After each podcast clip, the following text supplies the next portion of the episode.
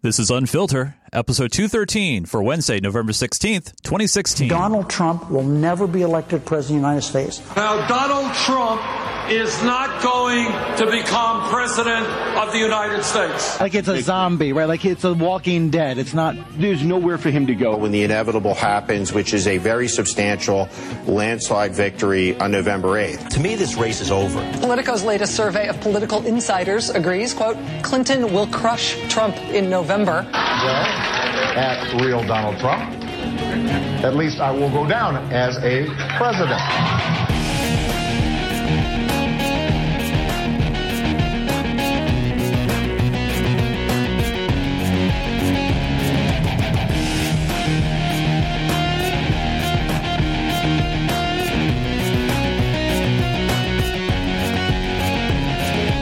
On a cold and rainy evening in the Pacific Northwest, welcome back again to this episode of Unfilter, Jupiter Broadcasting's weekly show about the news you should be watching. And the first show post election. Now, this election was so intense for Chris that he had to run away to California.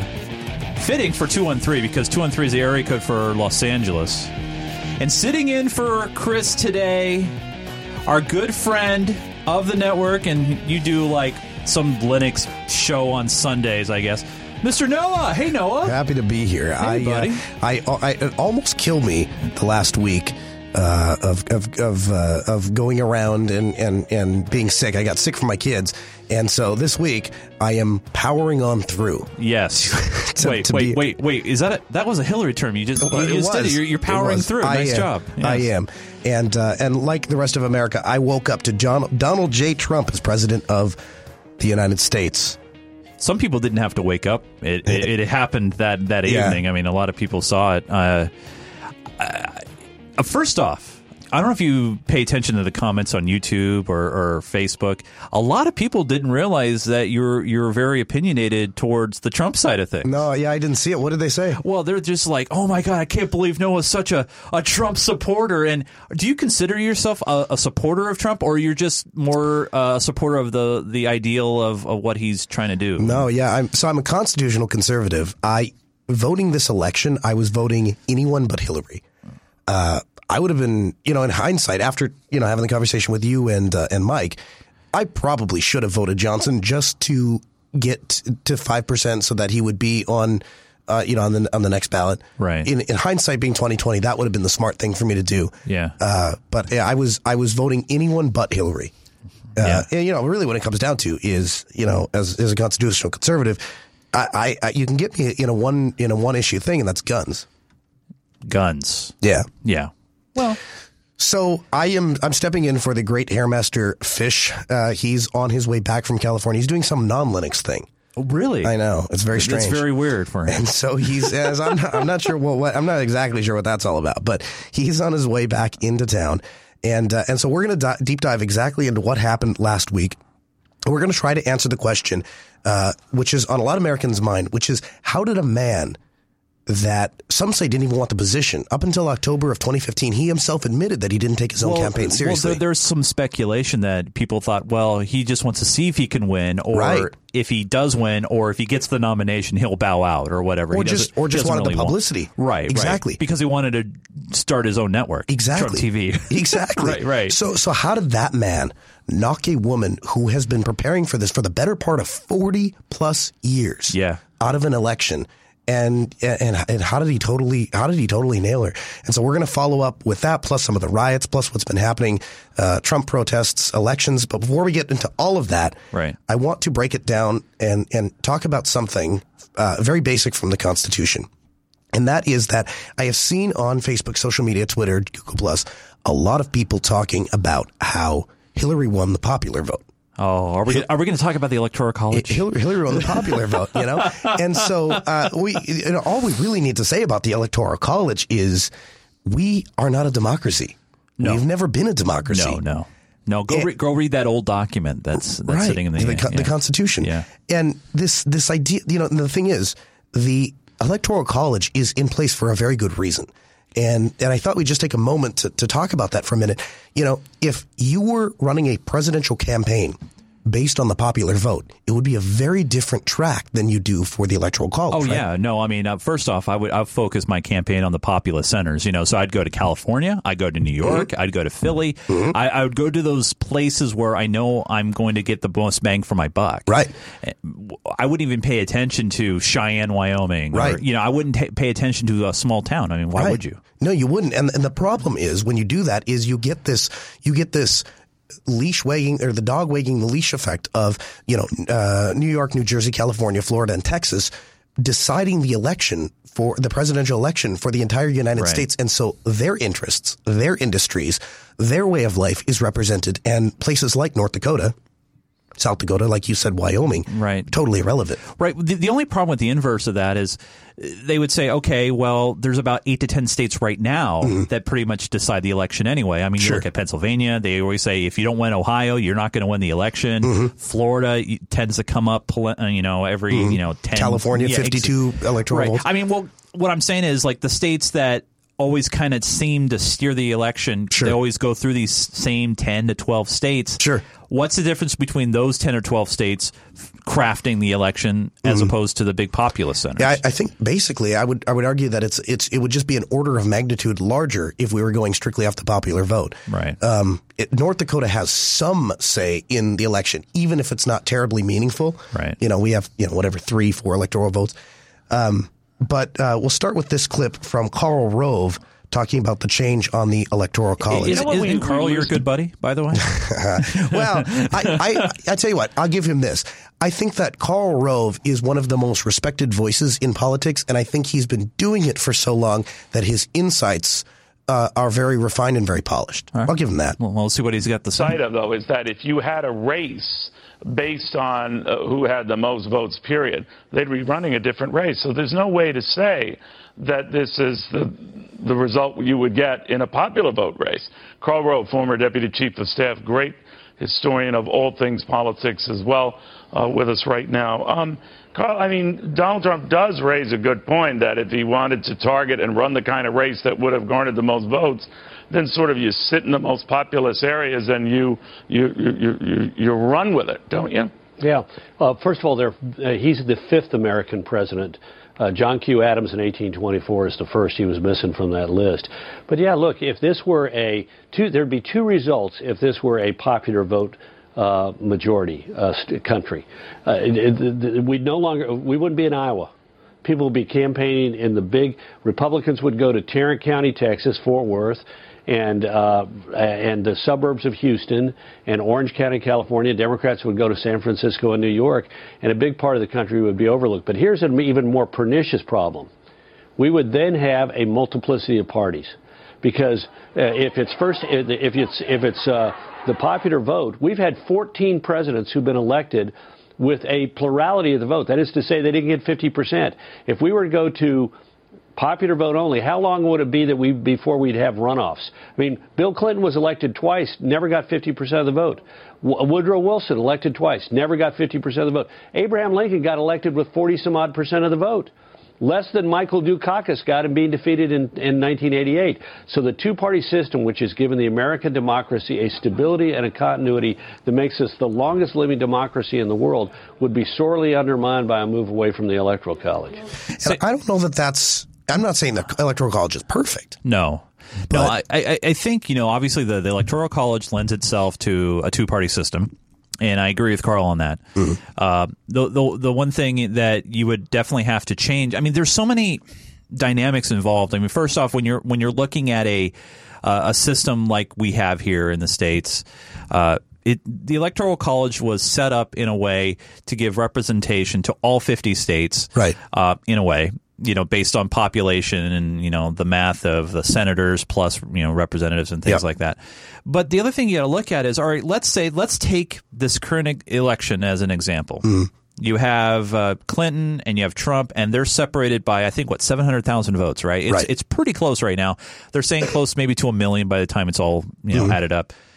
Why is it that okay? We, we're talking about this now, Sure. because of a close election and Yeah. Clinton's going to get all the popular vote. What do you do about recounts? Yeah. What, I mean, okay, fine. You're like, That's good all right, it's too close to call, uh, or we want to do a recount. We're within one percent. where do you start? Yeah.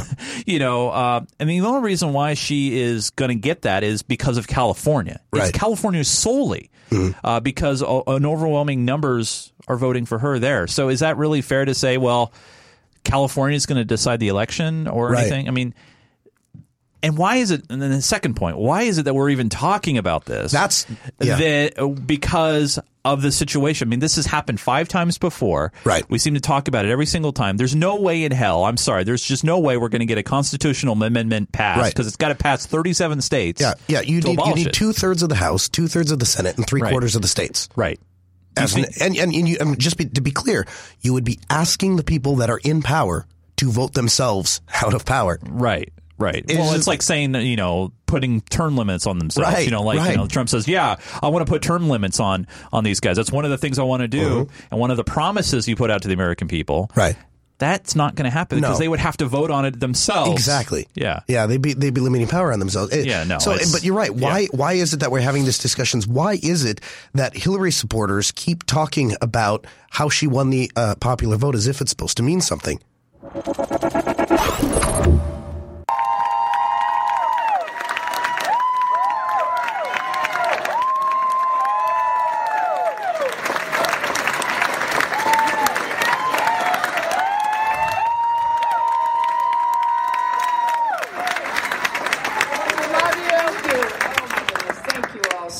Much. I So this I is Hillary talking can't here. express how deeply grateful I am to each and every one of you and this amazing team that everybody was a part of, whether you were full time in Brooklyn, full time out in the country, whether you were almost a full time volunteer and supporter, as so many of you were.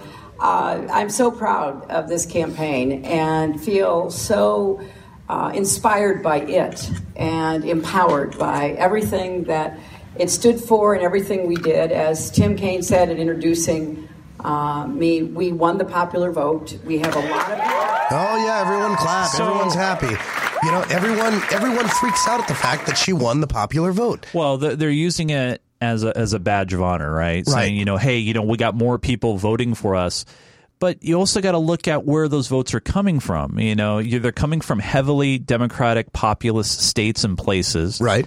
Uh, you know, I wouldn't do a bragging about that. I mean, it's one of those things where it's like, of course you're going to get the vote in the places that you expected. Right. What you're what you're really gunning for is getting the vote in places that you don't expect Mm-hmm. because that means you've convinced people to change. I mean, Oh, and you have you have you have places like Virginia, We have the governor who pardoned a bunch of felons to go out and vote. Now, who do you think they're voting for? Right. You know, Yeah. and so and, and and the same thing is true if you offer amnesty to people that are are undocumented. Who are they going to vote for?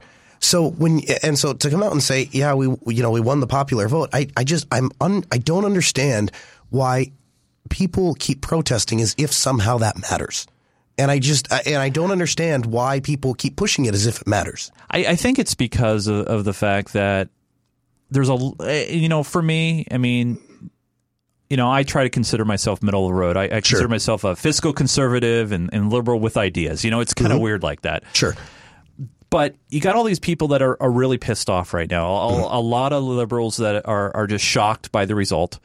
And, and you know a lot of them uh, millennials i hate using labels but a, lo- a lot of millennials you know this is the first time in probably their adult political careers that they're going to have a republican president especially one that is very polarizing It's the first time in their adult political careers they're going to have a white president. Right. You know, if you think about it. That's true, a non-minority, right?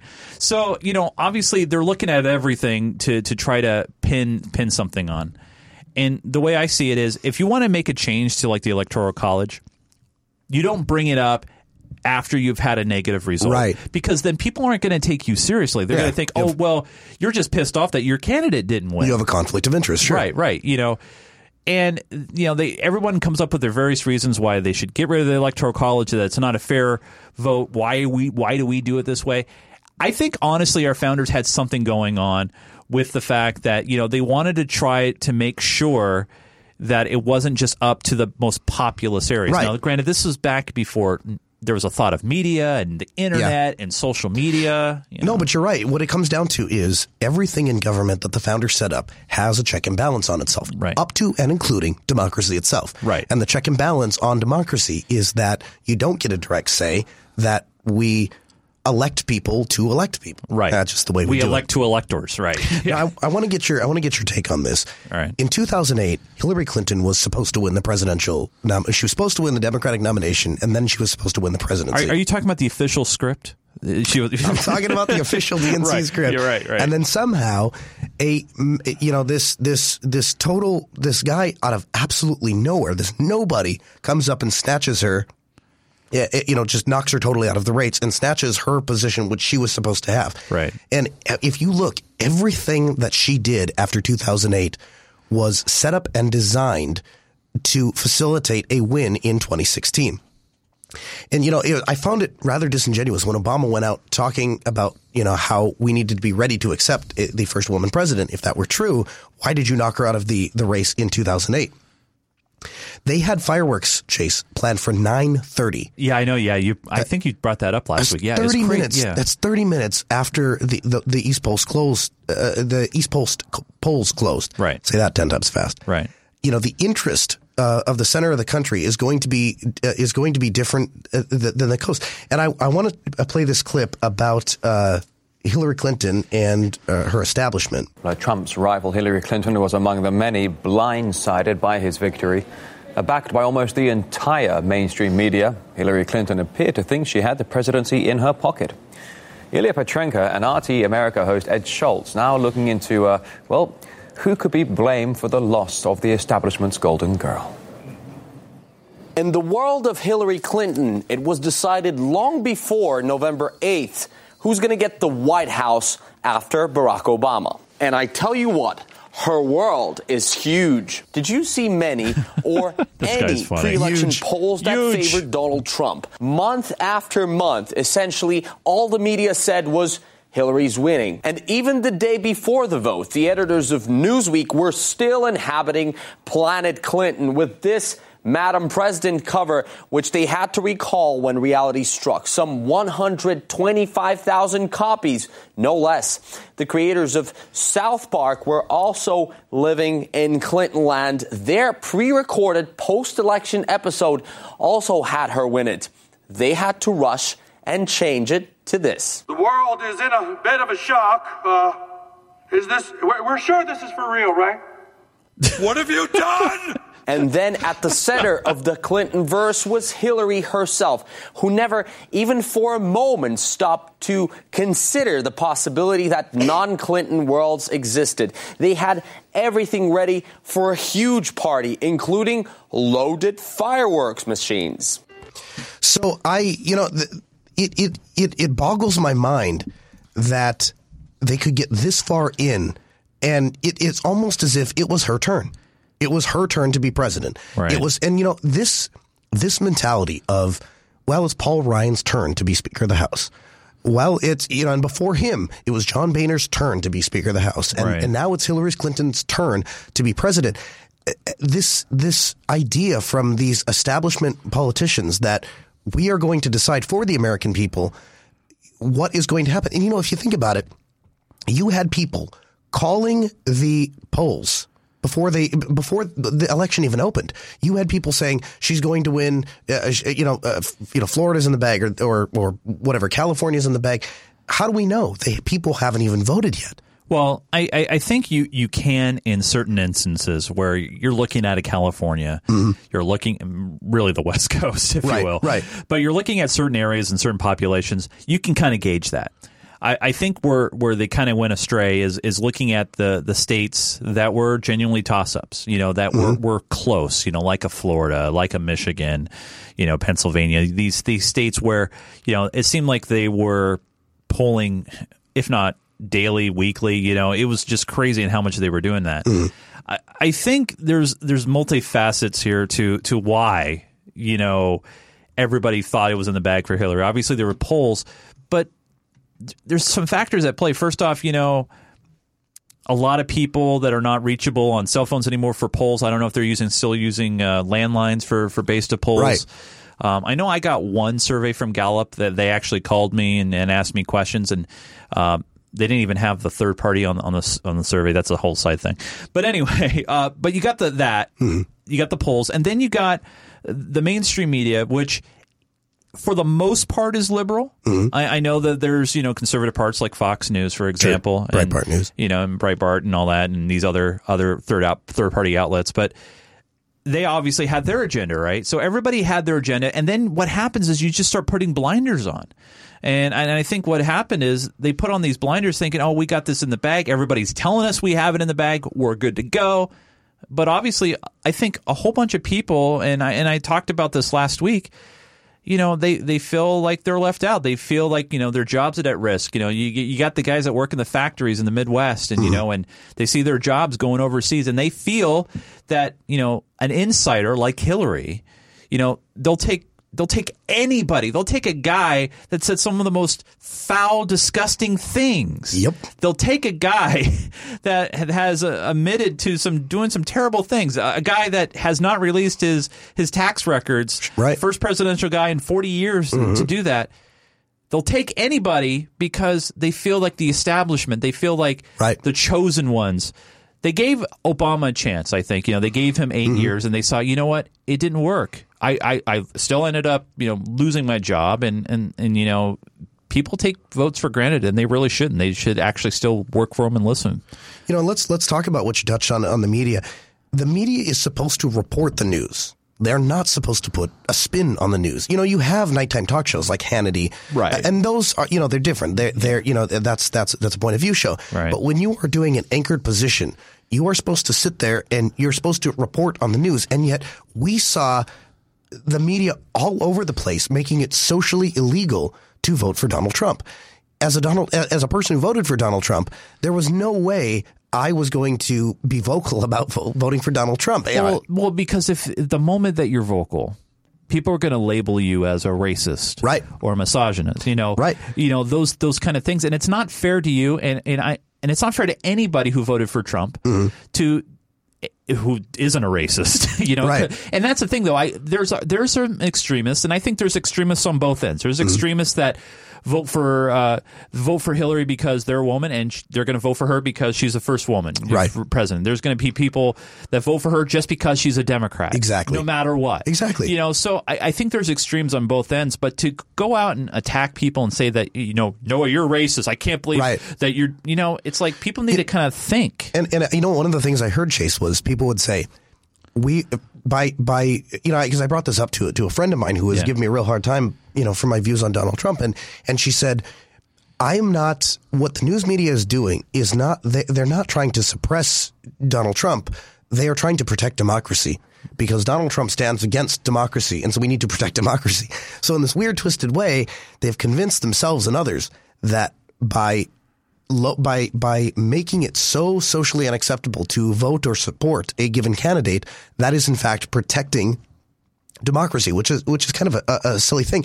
But if you look at what the news media did, the the the, the length and extremes that they went to to support one candidate over the other. Here's a clip from the New York Times and their title and their headline a day after the election. a year when we traveled and actually talked to people supporting Trump. I, I, you said a lot of things I want to respond to. I just want to say one thing. I love the New York Times. I think it's a great institution. But, but, but, But- can I, I, I need, I need to say this point of personal privilege. I love the New York Times. And I read it every day. I've said this time and time again. I have the greatest respect for the reporters over there. I don't know what I'd do. And I know a lot of conservatives are going to, I don't know what I would do without the New York Times. it's how I gauge. It's not just the New York I, Times. I agree, but But I love the but Washington look, but, no, but look, look, Look at the headline. Look at the headline of this Look at the story. headline. Look at the headline of this story. This is the day after Democrats, students, and foreign allies face the victory. reality of a and their Trump headline presidency. Disaffected Americans have a champion going to the White House, or or the country votes for fundamental change. The headline's about how disappointed the friends who of the people who run the New York Times are about what's happened. That is that is that is such a shame that a a news organization as big as the New York Times there is no possible way you can look at that headline and say, well, the right they were just reporting the news. They were just reporting what happened. They didn't have they and the, the They could have just been simple and said Trump wins. Exactly. Right. Exactly. Yeah. Donald Trump wins the presidency. Like, Right. you know, and the thing is, and I think that's a big difference between me and a lot of other eh, voters on either side is I don't become emotionally invested in these elections, right? Like I, I have, I have, I have uh, logic and I have thoughts and I have opinions, but I was not out bawling my eyes out when Obama won in 2008. And I wasn't, you know, I didn't uh, pop a bottle of champagne or anything when uh, when Donald Trump won. I mean, I I will say that you know when Obama was elected, I was I was proud to know that hey, we we've elected somebody that's not Caucasian. Sure, sure. yeah, there is a feeling you know, there, sure. Yeah, so I mean, you know, the the media has has done a really good job in polarizing us, Mm-hmm. and, and maybe it's unintentional, maybe it's intentional. You know, uh, and that's one thing that's kind of been mulling over my head over this past week is you know the, these labels: Democrats, Republicans, conservative, liberal, all these different labels been mulling around in my head, and it's drived a big wedge in us deeper than ever before. Sure, and you know, thanks to social media, we've been able to kind of put our, ourselves in a, in a bubble, you know, and then I I don't know if we have a clip about Facebook or not, you know, where, you know, they, they've been getting, they've been, been pointed at as far as, well, look, you know, the way you filter the news and the algorithms that you're using, mm-hmm. people are seeing fake news, fake headlines. Right. They kind of feed into their, their own personal narrative. Mm-hmm. And then what happens is they kind of get trapped in this thing like, this is how it is. This is how I think. This is right. And and they don't think about any kind of dissenting view. They don't have mm-hmm. any open mind about it. And then what happens is when someone comes up and challenges that view, even if it's a great idea and you know what, hey, let's try it, let's do it. Instead of being open about it, they're like, "Oh, that's an opposing view. You're wrong." Right. And I, you know, to that to that point too, and we don't have any clips that talk about it, but I did see that uh, trending that Facebook's actually going to stop uh, letting certain, uh, you know, fake news sources or uh, s- uh, satirical news sources come through. I. I, I make it a I make it a point. I have never, when I've gotten into a, a you know a, a Facebook debate or a Facebook discussion about politics, never deleted anyone else's comments. And the reason for that is I don't need to suppress somebody else's voice or somebody else's discussion to Just make my own point. Just because it's a disagreeing Right. point. One right. of two things happen. Intelligent human beings do one of two things when they're when they're presented with a, a view alternative to their own. They either accept that the alternative view is is found in more reason and logic, and then they change their view. Right. Or they they they realize that they become further, uh, you know, the further realization that their worldview was correct. And here are the reasons why, and then you move forward. But at note, if, if you have to say, I don't want to hear that part of the information, I don't want to understand that part in order to make your view, or they conveniently deflect that part, right? And, and they go and they just ignore it in, in their response to you. Like they'll they'll hyper focus in on one specific thing, Exactly. and they'll blow that up, and and then you're like, yeah, you're right about that, and they'll go, see, I'm right about ev- the whole point. You know, it's You know, like, come on. And, and one of the things I saw in this election too was source reporting, right? Where one person comes out and says Donald Trump did not reject the KKK. And then another news story picks up and says, well, it was reported from, you know, ABC or whatever that Donald Trump didn't reject the KKK. And then somebody else picks it up and says, well, the Wall Street Journal reported. And then by the time you get to the end, you're 30 layers deep in the source reporting where everyone's using the source before them, but nobody's actually ever done any in individual research to verify. I think that's how you wind up with a large, uh, the, the entire news media saying something that's totally wrong. So when you stand and deliver that State of the Union address, in no part of your mind or brain can you imagine Donald Trump standing up one day and delivering a State of the Union address? Well, I can imagine it uh, in a Saturday night skit. I continue to believe Mr. Trump, Trump will not be president. He will never be president of the United States. Donald Trump will never be elected president of the United States. Now, Donald Trump is not going to become president of the United States. Donald Trump is not going to be president of the United States. However respectful of the fact that the people have not voted, he's not going to be president. You, you get that, Chase? You know, uh, never mind that the people haven't voted yet. Well, well, but well, we've decided. Well, f- well, well, first off, you know, Democrats, you know, of course they're going to champion their candidate, and they're going to say, "Hey, you know, we believe that Hillary's going to win, and so of course you're going to say they're not going to win. Mm. Now, the one thing I, as you may know about me or may not, I'm a huge sports guy. Mm-hmm. I'm a big baseball guy, especially, and even football too. Go Hawks! You don't go in and say, you know what, we are going to win. We are going to win. You know, if it, if it's a good player, you know they- they're going to say, you know, hey, we got a we got a big game coming up against uh, New England. You know, Mm-hmm. hey, Tom Brady's a great quarterback. You know, it's going to be a good big challenge for us. Instead of you know being that way, they're just like. You know, he will not be president. He will not be. We're Right. going to reassure you. Yeah, And- exactly. And, and then what happens is he became president. Right. And and now you have all these people that are pissed off, obviously, Mm-hmm. and, and then they feel like they got to act out, and then there's riots, and it's just, ugh. Yeah. They and, and if you think about what a Donald Trump victory means, this is uh, so first I want to stop and just say this. A lot of people were very disheartened by the rhetoric that came out from both the Clinton campaign and the Donald Trump campaign. And I just want to point out that immediately, immediately when Donald Trump won, President Obama very gracefully accepted Donald Trump's, uh, uh, uh, you know, election result. Yeah. And and congratulated him and was very cordial. Donald Trump gave a speech thanking Hillary Clinton for her service of the country. all, all the speeches that night, you know, from from uh, Trump to Hillary to Obama, Exactly. all three. I, I was just like, this is what's supposed to be, and it it almost reaffirmed to the fact that no matter how bad the political campaign. Right. And this one was the worst in my lifetime. Oh, yeah. Oh, for sure. And hopefully I, there won't be another one this bad in my lifetime. Yeah. but it was so bad. But at the end of the day, you know, after the election, it's always a big kind of a reset. Yeah. And obviously, there then there's fallout, and there's people making excuses about why the results went the way mm-hmm. they did. Mm-hmm. But I but I truly believe when it comes to the history of our of our country and and how things have happened throughout the years, Obama gets it, Bush got it, uh, William Jefferson Clinton got it. Bush, uh, the other Bush before that, just keep going back and back and back. Yeah. They understand the historical importance and really the what keeps the country together in a way. Why you need to have a, a a good smooth transition and and respect the results because if you don't, then you're putting really at jeopardy the the whole Constitution and how our country is about. Yeah. And as a parent, you know, a lot of people said, well, it's, it's going to be very difficult to explain these campaigns to my children. I was, I thought it was pretty easy to walk in in front of my kids and say, look, the, see that funny man and that funny woman acting like child, children for the past couple weeks. Now look, it's over. And now look, they have grown back up and they're acting like adults again. So I just, I give props to everyone involved. Hillary Clinton, Donald Trump, Obama. They did, President Obama, they did a great job at just dropping the rhetoric immediately. I thought they did a fantastic job. Donald Trump is the first, pri- well, not the first, but one of the first private citizens, maybe since George Washington, truly private citizens to run for office. That's not a career politician. And I think that goes back to what you were saying earlier about people wanted something different. And if you think about what he did, he beat 17 people in a presidential primary. That was the craziest, by the way. He overcame he, uh, a party, his own, that rejected his own nomination after he won it fairly and squarely.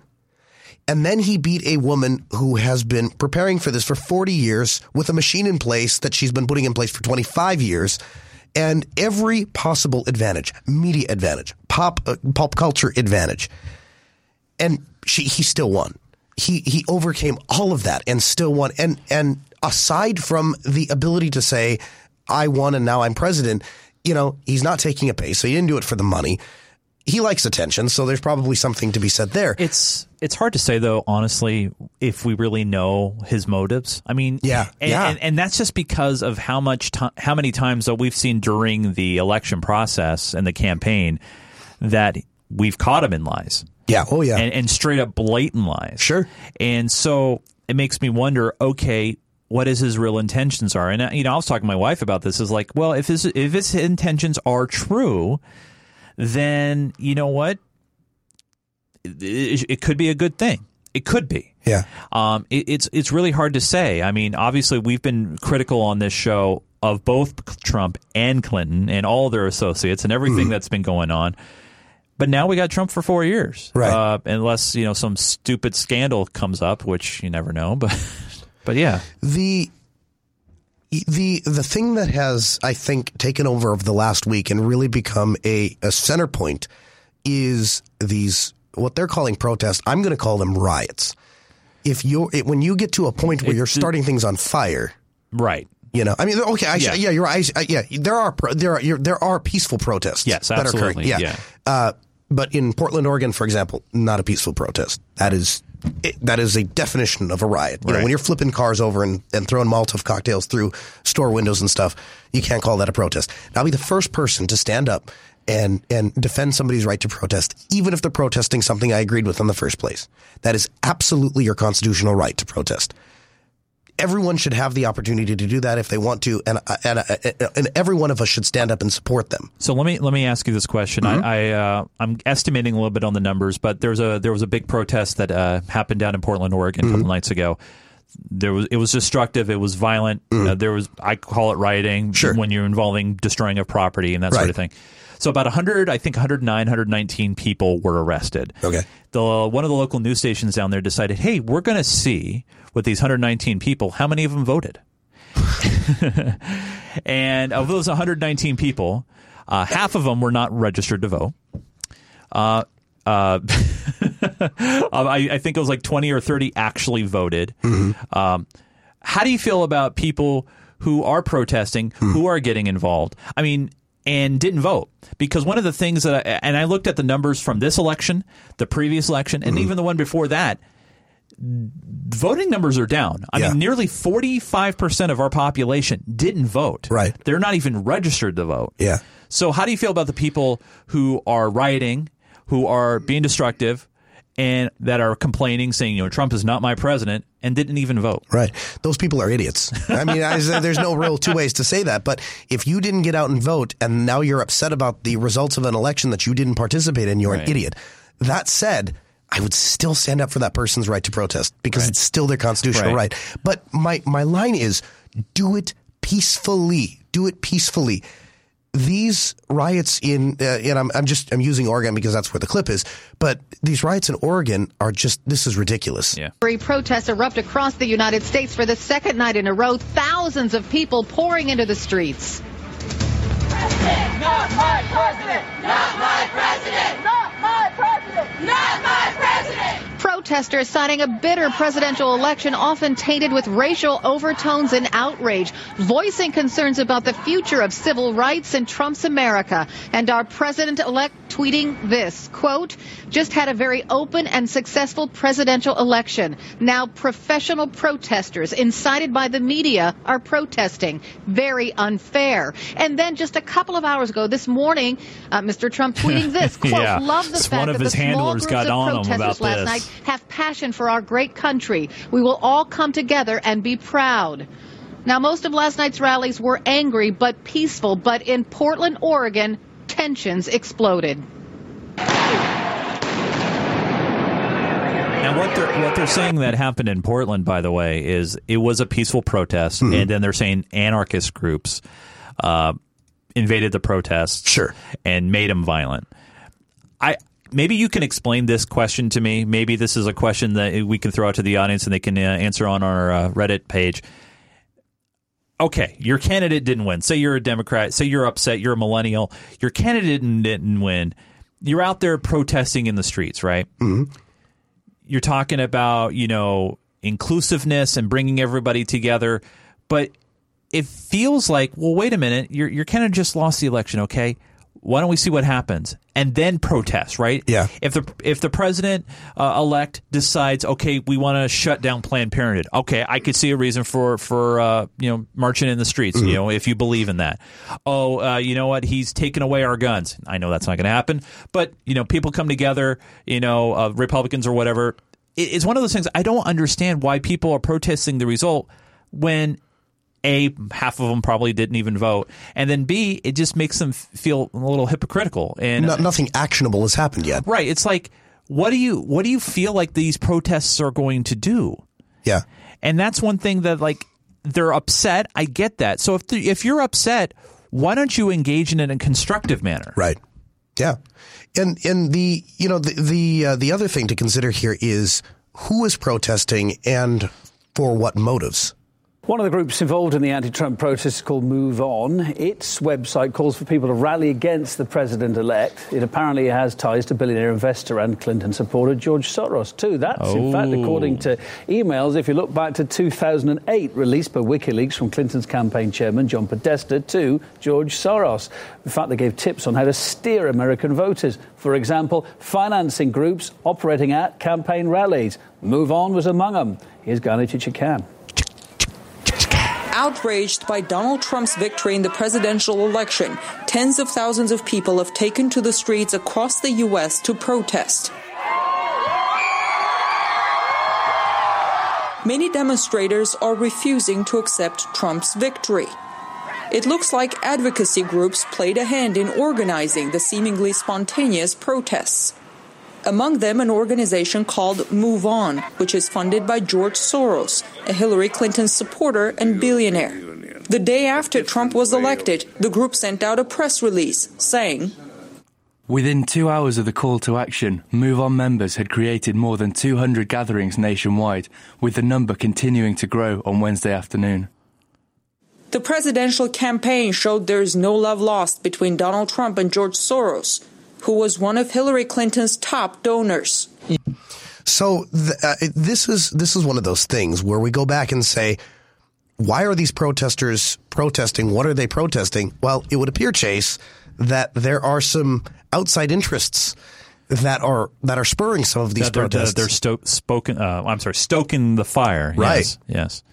And obviously, they're they're they're tapping into that emotion right now. Where a lot of people, like we said at the top of the show, they don't know anything else other than a Democratic president or a Democratic governor or anything Democratic. Period. Mm-hmm. And now they have a Republican president and a Republican Congress, and you know that's where obviously these organizations like Move On they they want to make sure they continue their cause, and you know what I understand. That's their their motive, right? They want to you know charge the base, right? And, and they they want to use any kind of major negative or positive event. This is a negative event uh, in their eyes to charge the base and make sure that people are out there and are getting their message across. And and that's where do people really understand what's going on here? And you know, in talking to the kids on the streets, they're saying, you know, I'm, I'm out here supporting, uh, I, you know, because you know I don't want to see Trump the president. Well, he's your president now, or Yeah. he's your president elect right now. whether, you like it or not. Yeah, exactly. And so either you choose to actually get involved and, and make a difference at the local level, and and then and, you know infect that change going higher, or not. So one of the things, and we're going to dig into this uh, a little bit more later, but the news media never has it ever been more valuable to have independent news sources. Um, and one of those new independent news sources is, of course, Jupiter Broadcasting. Now, everyone is probably aware that we don't have traditional sponsors on this show. We have only the sponsors of the patrons who support us at patreon.com slash unfilter. You know, Chris likes to, to tell you guys that, you know, if it wasn't for you guys, we wouldn't be here. And that is absolute truth. And Mhm. we, you know, we want to say a big thank you to all 524 of you who support us. And I know a lot of you guys loved our coverage from last week. Unfortunately, I think it was Fox and maybe NBC who didn't because they, they Yeah. put the they put the block on YouTube right away. And uh, it's one of those things where thanks to you guys, we've been able to do the show now for over four years. And I and I remember doing the election at Chris's house four years ago, and obviously it was an automatic thing. Oh, Obama's going to win this, you know, Yeah. no big deal. Uh, but this is one of those int- important times where we're not getting uh, influenced by Move On or any right side organization. It's all coming from you guys, Right. And you know, big props to producer Matt as well for for gathering the clips, and props to you for being here, by the way, Yeah, under under under your current condition. But you know, thanks to you guys who support us on Unfilter. You know what? We're able to do this show, and I, I don't know if you ha- do you have the soundboard all, all all all wired up over there. The soundboard is working. You'd have to tell me what to play. I do want to give a, a quick. Oh yeah, go ahead. A quick mention to Nicholas B, Mike M, Takuni, and John H, who are your newest. Oh, they joined up since last Patreon week? supporters. Yes, that is awesome. All right, so this is what you call doing it. Uh, F it, do it live. Uh, so there, there should be an awesome, awesome bumper there uh, that uh, Chris plays for me when I go to my mail sack. I see. Do, do you have that button over there? Well, I'm sure I do. I don't know what it's called though. I don't know what he called it either. Uh, well, if you don't find it, that's that's that's totally cool. We can, we could do the Fox News alert. Well, that's fine. We can do that. Fox News alert. Time to go to my sack. Yes. It's time to go to Chase's sack. This week, uh, by the way, a big reminder if you are part of Club 33 and you want to send a note into the show, we go through the mail sack every single week for you Club 33 or so. I post to the Unfiltered Patreon page. You reply to that. Now, by the way, uh, Patreon made a change a little bit to how things post. So hopefully things come across all right. I know one of our big Club 33ers, Veratunda, was trying to post comments earlier today and it just wouldn't let him. And, and, and basically, I think it was because um, he had a lot of links in, Oh, okay. in his thing. So I don't know if if uh, it got flagged as spam or it was too long. Uh, but basically, here's what he had to say. He says, "Hey, I started this week by saying to friends who kept saying, "Oh no, how did that happen?" I see you uh, brought in uh, bought into the mainstream media hand, uh, ringing asking why Trump." Forgetting that they did not report on how toxic Hillary was between the DNC leaks showing Sanders was railroaded out of the candidacy. Yeah, we're going to talk about that That's too. right. That Hillary regularly removed classifications from confidential communications, even getting her maid to print out faxes for her. How the DNC organized violence at Trump rallies, and finally, thanks to the Podesta emails leak, we finally get to see how the Clinton Foundation pay to play works. So, no, don't fall into the trap of politicians here. Uh, here could not suck it up and congratulate Trump uh, in Parliament. In Parliament, you mean in Congress? Uh, they did talk about him specifically. Uh, I'm sorry, it, it is a little hard to read here, but basically, you know, he he goes on to say, you know, the truth will out there will get out there hopefully, and you know, he's absolutely right when it when it comes to all these things, the the, the Podesta emails and all these other angles that the mainstream me- media wasn't covering, and Right. and I think it comes back to this whole big insider club where, you know, it's all about access, it's all about the ratings, it's all about the numbers, and when you when you have, uh, you know. A family like the Clinton you know, family, where you know you have Bill who's been president, and you got Hillary who's had all these roles, and you got this cash cow. You, you don't want to disrupt that. I can get that. I can understand that, but it doesn't pay a service to the American people. And, and the truth, that's why this show, getting that truth out there where we talk about the emails, we, we, we bring in sources like RT, Fox News, you know, Alex Jones. We bring in all these things. Some people hate some of the sources we bring in, but we bring them all. We don't try to discriminate just so you guys get a full picture. And I want to say again, thanks to all you guys who support us at patreon.com slash unfilter. I want to jump in, uh, you know, back to what you were talking about regarding how the DNC rigged the election for uh, Hillary Clinton. So, first of all, Are you talking about the primary? The primary, yeah. Oh, okay, sorry. okay. So, yeah, I was going to say they didn't Yeah. rig the election. They kind of lost that They- one. they- it, didn't work out very well. right. Yeah. So uh, let's talk about that. Would Bernie Sanders have been a better choice? My question to you is, or well, really, my argument to you would be, it's very difficult to compete with free ice cream. So when you have a guy out there saying, I'm going to give you free college and I'm going to give you free school and I'm going to give you free housing and a free car and a free cell phone and free cable TV. Right. That's a very difficult campaign to to compete with. Right. And I think I think that we you know you had a lot of Bernie Sanders supporters that were uh, enthusiastic about supporting Bernie Sanders and I don't know that you had a, a lot a large majority of people that were enthusiastic about supporting Hillary as much as they were enthusiastic about not letting Trump get the election. Right. president. I mean, I, I've heard a lot of people saying, and I think even Chris used the quote, you know, pinching the nose, you know, just going in and, and, and voting for Hillary because they didn't want Trump in. Right. And, you know, I go back and, and think, well, would Bernie would have won? I think he would have had a much stronger shot than Hillary did for sure. And it wasn't just because of the free stuff. Bernie was kind of perceived as that candidate who was be more extremely progressive, which is true. Hillary tried Mm. He's a to democratic socialist. right, and try to incorporate his uh, ideas. But I think he also spoke to the middle class a lot better. Mm. Uh, granted, it, I don't know if you remember during the primary, you know, Hillary tried to put out the the idea that oh he's not as grassroots as you think you know he's got two homes you know or three different homes and all these things but it's one of those things where a lot of people saw Bernie and said, you know, he was anti Wall Street. You know, he he saw this big financial issue, and Hillary wouldn't even release her Wall Street speeches, right? Right. So I think he would have spoke to the middle class a lot better. He was able to kind of maybe more identify better. Yeah. Um, and actually, that's I mean, you look at the support that he got in, in these big rallies and you know big stadium fills and stuff. Even here in this area, even in this state, where you had the super delegates, the elites wanted to go uh, for Hillary, but the people wanted Bernie.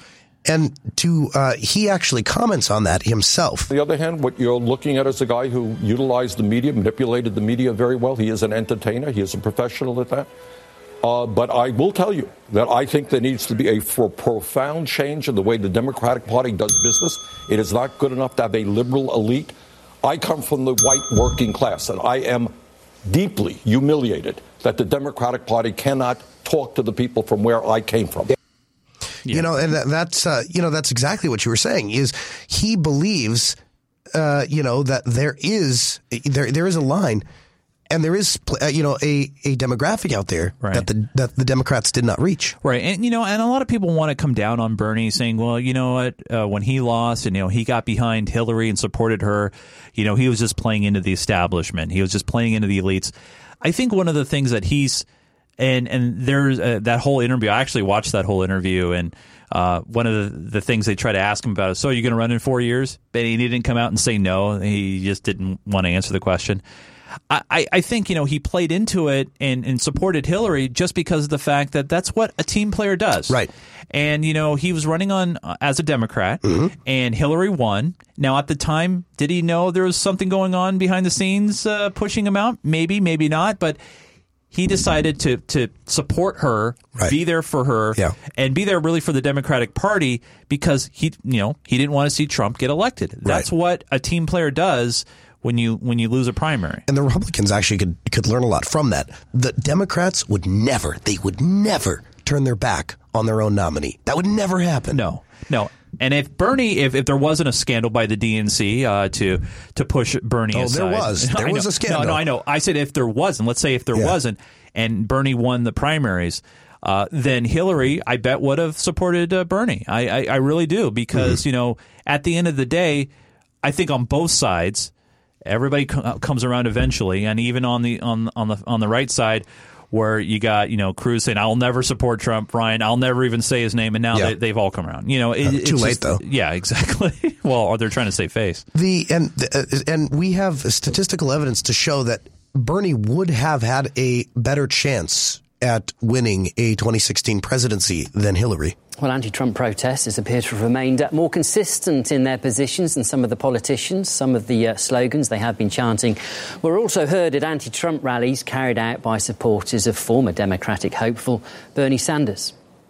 People united will never be defeated. People united will never be defeated. People united will never be defeated. People united will never be defeated. Polls do suggest that Bernie Sanders, in fact, could have done much better than Hillary Clinton against Trump in some of the states that were crucial to the outcome of the election. Caleb Maupin gauged feeling Oh, in yeah. New York. I, I, I believe, especially for Michigan. I mean, that's an auto Right. it's an auto state, you know, and yeah, I, and I think this is going to be something that the Democratic part, or I'm sorry, Democrat Party, mm.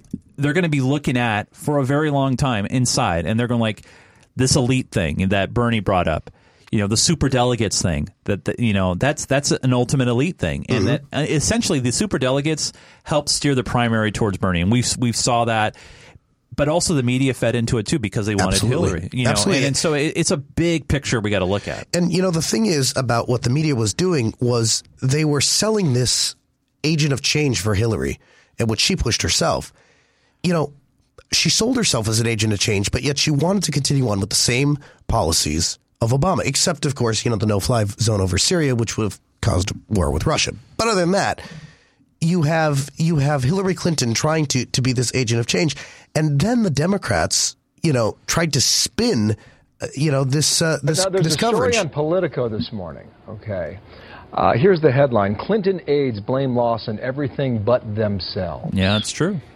And, and Juan, you're starting to see, as you do at the end of every large, long campaign, is that the insiders turn on each other. And, and the point to be made in this piece is that um, there was a, a conference call yesterday afternoon headed up by John Podesta, and they pretty much blamed everybody except for their own strategy, perhaps, and also their own candidate. What do you make of that? Well, so I heard about this conference call, and, you know, it, for the most part, it was pretty much, you know, we think we had a good campaign manager, Robbie Mook. Uh, you know, Podesta said we had money, we had resources, and we think we had, uh, you know, certainly the technology to go out there and find the voters. But they really don't point at the failure to go at working class, white, rural voters um, and don't acknowledge that they didn't have a strong message. I think, you know, to this moment, if you said to me, what exactly was the message, I could give you an answer, but I don't feel it was the kind of message that equal Donald Trump's laser like focus on, you know, make America great again by bringing back jobs and putting up- the Democrats were ignoring one of the, the polls, I think, uh, during almost the entire election, and that Right. was the, the trust factor. Do you, do you, do you, do you believe or do you trust Hillary more or or Trump? Right. And Hillary had a huge distrust number. I mean, it was like record numbers. Now I know Trump was up there too. Oh yeah. But Hillary's was was worse. Hmm. And it's like they got to ask themselves, okay, instead of blaming, you know, Comey on on the statements that he made about the email investigation, hmm. maybe look at her and you know and and her personal Why is she under investigation rather Right. than why is somebody investigating her? Right. And instead, you know, they want to put the blame on everything else because the you know, it all comes back to money, man. Mm-hmm. You know, it comes back to the Clinton Foundation. It comes back to this powerful family then that's been involved in politics for su- such a long period of time that you don't just want to start blaming them. You you deflect, and that's Yeah. what they're doing. They're deflecting on everything else, trying to mm-hmm. oh, it's media's fault. Oh, it's our polling fault. Mm-hmm. Oh, it's it's oh, uh, you know, it's it's this fault. We didn't focus on this. You know, it's it's It- ridiculous. It, it, it's it's it's super disheartening, and I think that they need to figure out what went wrong if they want to rectify it. You know, in 2020. And the other thing that I it, and this this really blows my mind, and I, I really don't have a lot of sympathy or understanding for this, is this wussification of America. You have uh, you have children trapped inside of adult bodies, putting diaper pins on their clothing, and and uh, canceling midterms because they can't deal with the emotional trauma of Donald Trump So- winning. You have cryins. So first off, Cryins? so first off, I, I think the I've heard two different messages on the whole safety pin thing, and and if you guys haven't heard, uh, basically people are putting just a, a basic generic safety pin on, on uh, you know on their shoulder up uh, on their body, so it kind of puts out a, a visual to somebody walking down the street or in public to know that hey, if you you feel challenged or you feel scared or whatever, that you know that person's there for you essentially. But I, I I thought that was for anybody, not just Democrats or Republicans or whatever. Where you know if you if you feel like you have no place to go, that someone's there for you. That's what I thought that was for. But I thought it was told up diapers. Oh, well, that too. but the whole colleges thing and, and, bringing in, you know, counselors and stuff. Cryins. They had cryins. Yeah, I heard about that. I look at this in two different ways. That, yeah, it, on its surface seems, you know, crazy, right? Like, oh my God, you're you're that emotionally invested, and some people are. However, I look at it from the other way too. What I just said, a lot of these kids, you know, they grew up in a democratic or Democrat controlled, uh, you know, presidency, right? For the most part, especially in their adult lives, and then for the first time, a Republican is going to take over. You know, maybe they don't emotionally know how to work with those then feelings. their parents failed them miserably. Exactly, exactly. And I, I'm not here to get in a fight about you know how parents should raise their kids. Yeah. But that being Better said, than that. yeah, better than that. So you know, obviously, I think some people do need counseling to know how to live in this world where not everything's going to go your way. And uh, guess what? You know, this is where we need to try to work together and not try to be. Uh, and and not push an agenda, but just you know be flexible and compromise and, and listen to each other's ideas. If that counseling is going that way, Yeah. I'm for it because maybe it'll, it'll knock some sense into people to Sure. realize that it's not all roses.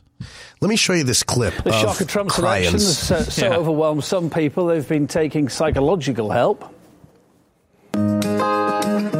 U.S. election was too stressful for many.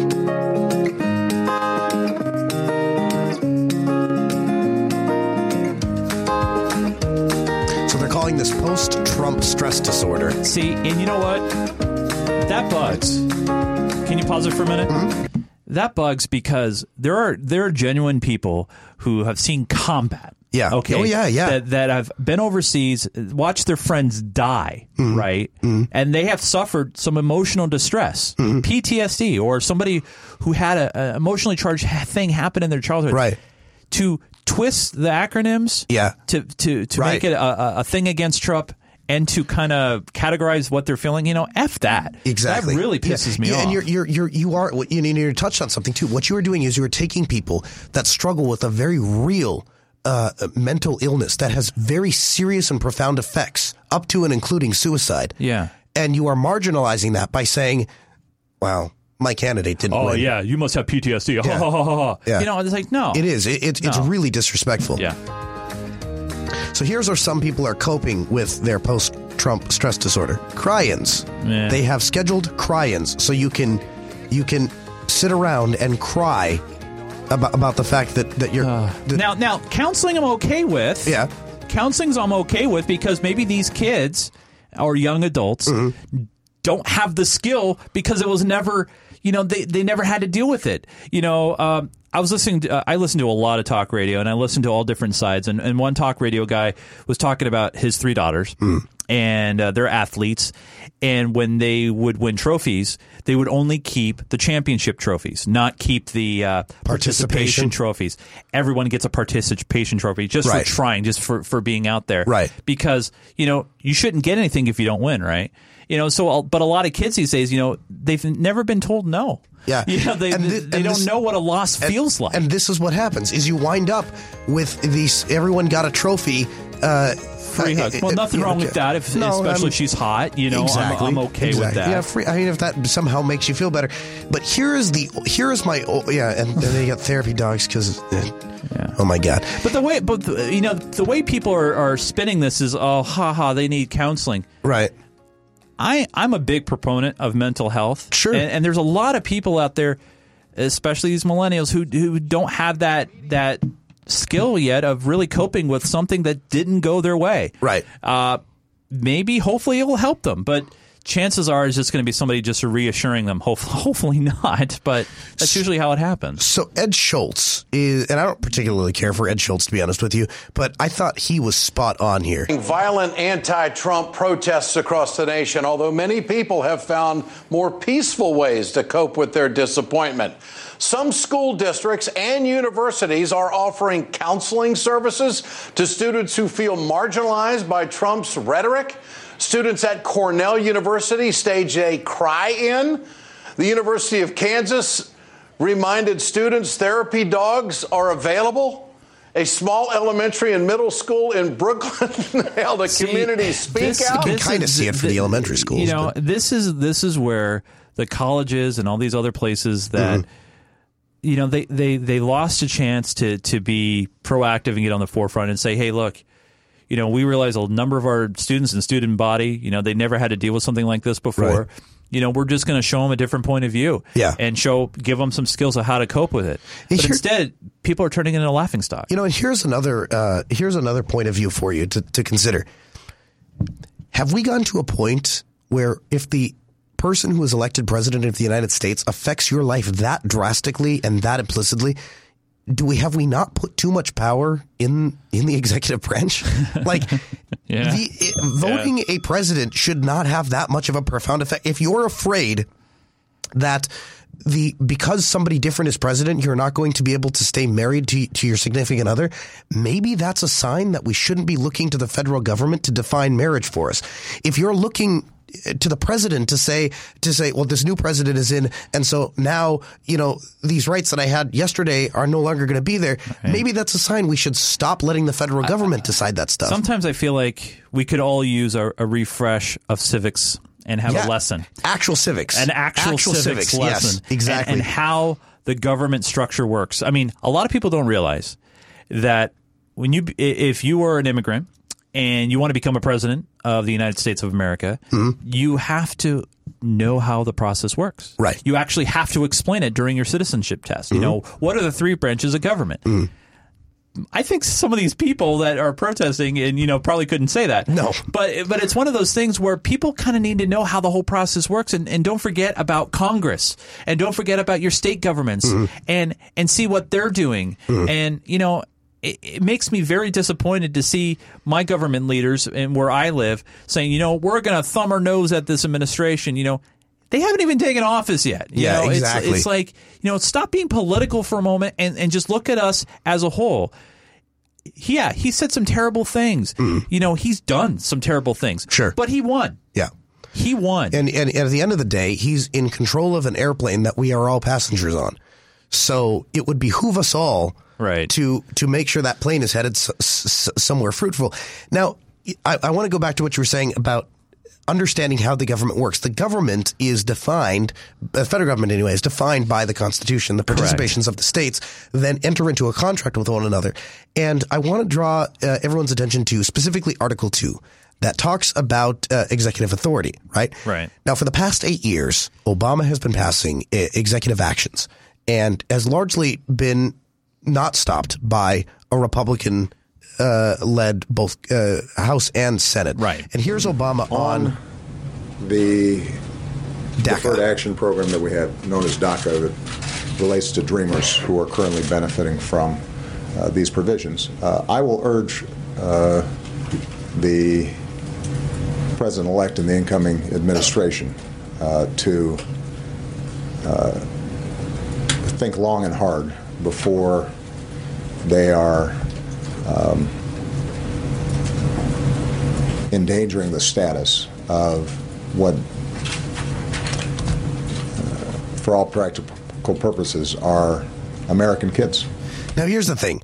I didn't agree with executive action when Obama did it. And if you don't know what DACA is, basically he, with the stroke of his pen, decided yeah, he was going executive executive order. yeah, was going to unilaterally put into place law, which entirely bypasses the. Now, to be fair, it wasn't really law.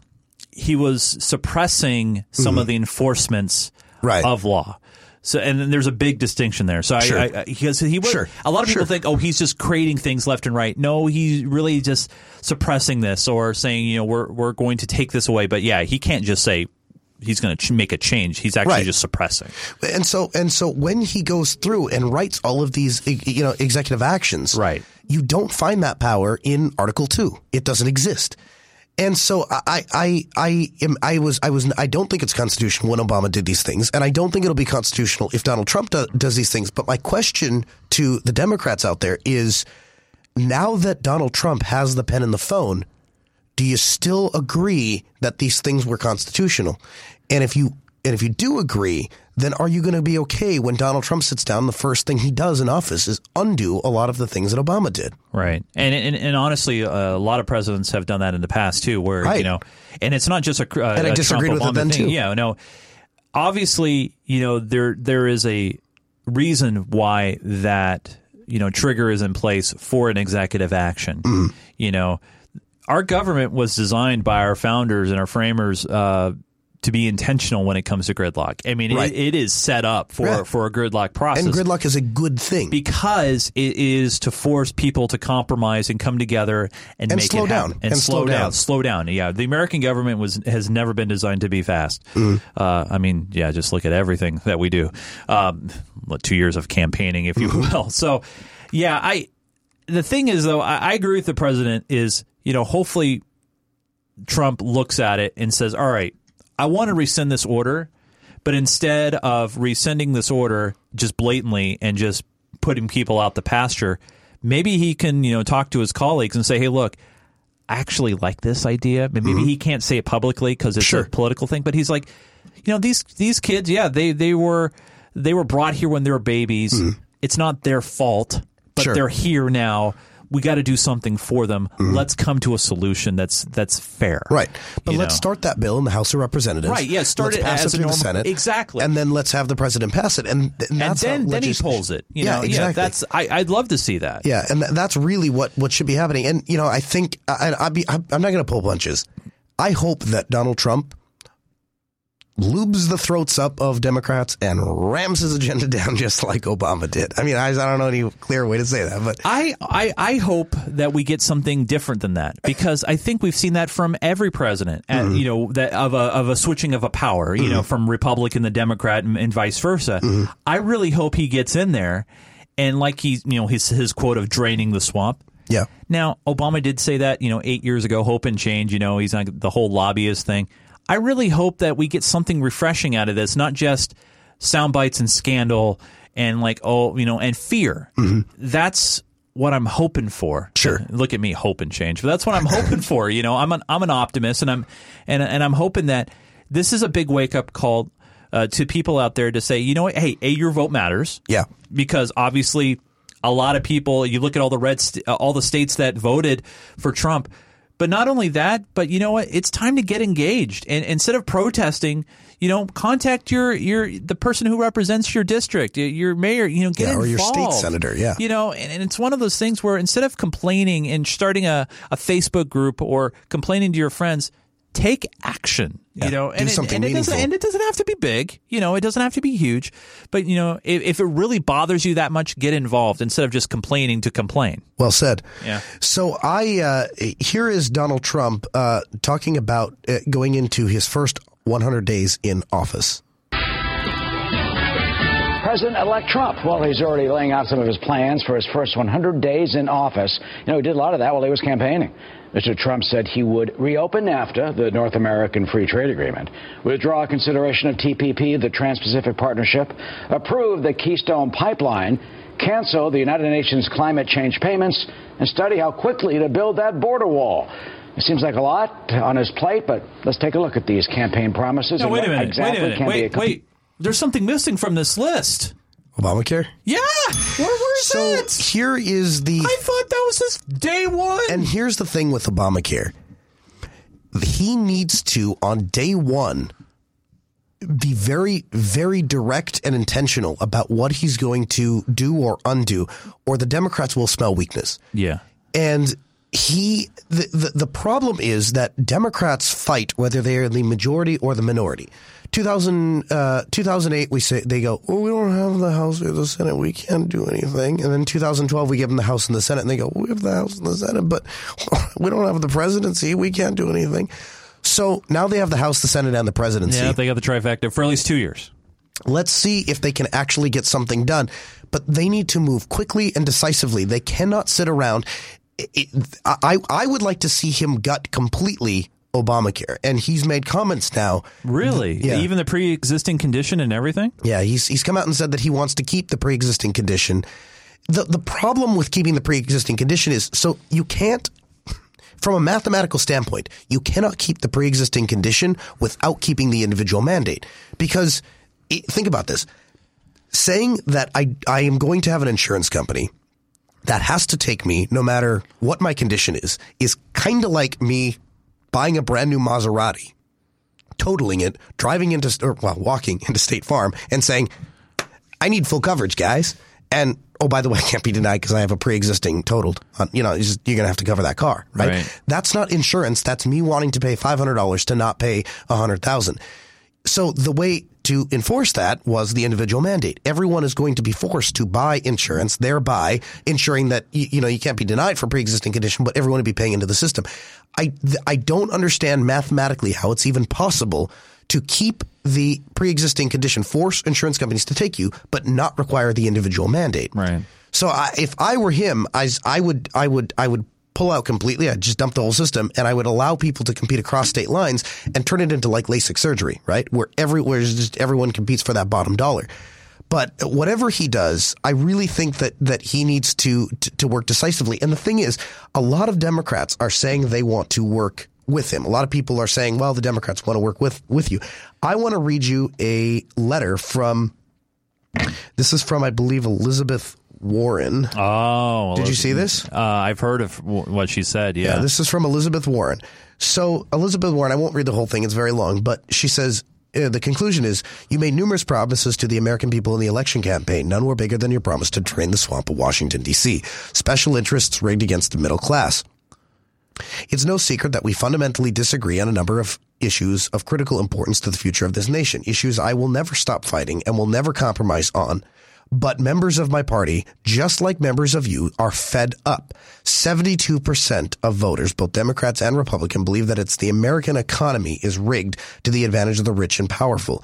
Americans are angry about a federal government that works for the rich and leaves everyone else in the dirt. As I said last week, when your goal is to increase the economic security of the middle class and families, then count me in. I will put aside our differences and I will work with you to accomplish that goal. But then she says, let me be clear. Should you refuse, I will oppose you every step of the way for the next four years. I will champion, I will champion millions of Americans uh, the, uh, Americans you will fail to protect. I will track your every move. I will remind Americans every day of the actions that you take that fail them, and I will not be the only one watching. The millions of Americans who voted for you and Right. the million Americans that will be watching you. And then she says, should you have any questions of the type of advisors that you could choose who would more adequately represent the needs of the American people, please do not hesitate to contact my office, and I'll be happy to provide you with a list of qualified advisors. Yeah. I mean, did I just read that? Yeah. Yeah. You so basically, if I'm re- if if I'm if I'm if I'm consent- condensing that down, it's I will tell you who your advisors will be, and if I don't agree with them, then I will fight you for the next four years. Well, I think it's more than that. I mean, obviously, it comes down to the things that get passed, mm-hmm. and, and like I said, it, it, it's these two years. I, I think that's the critical thing because Republicans have a chance right now that they have a president in office or a president elect, and they have both houses of Congress. They now have a chance and opportunity to pass law, right? Uh-huh. But at the same time, they're looking at two years down the road at the midterms.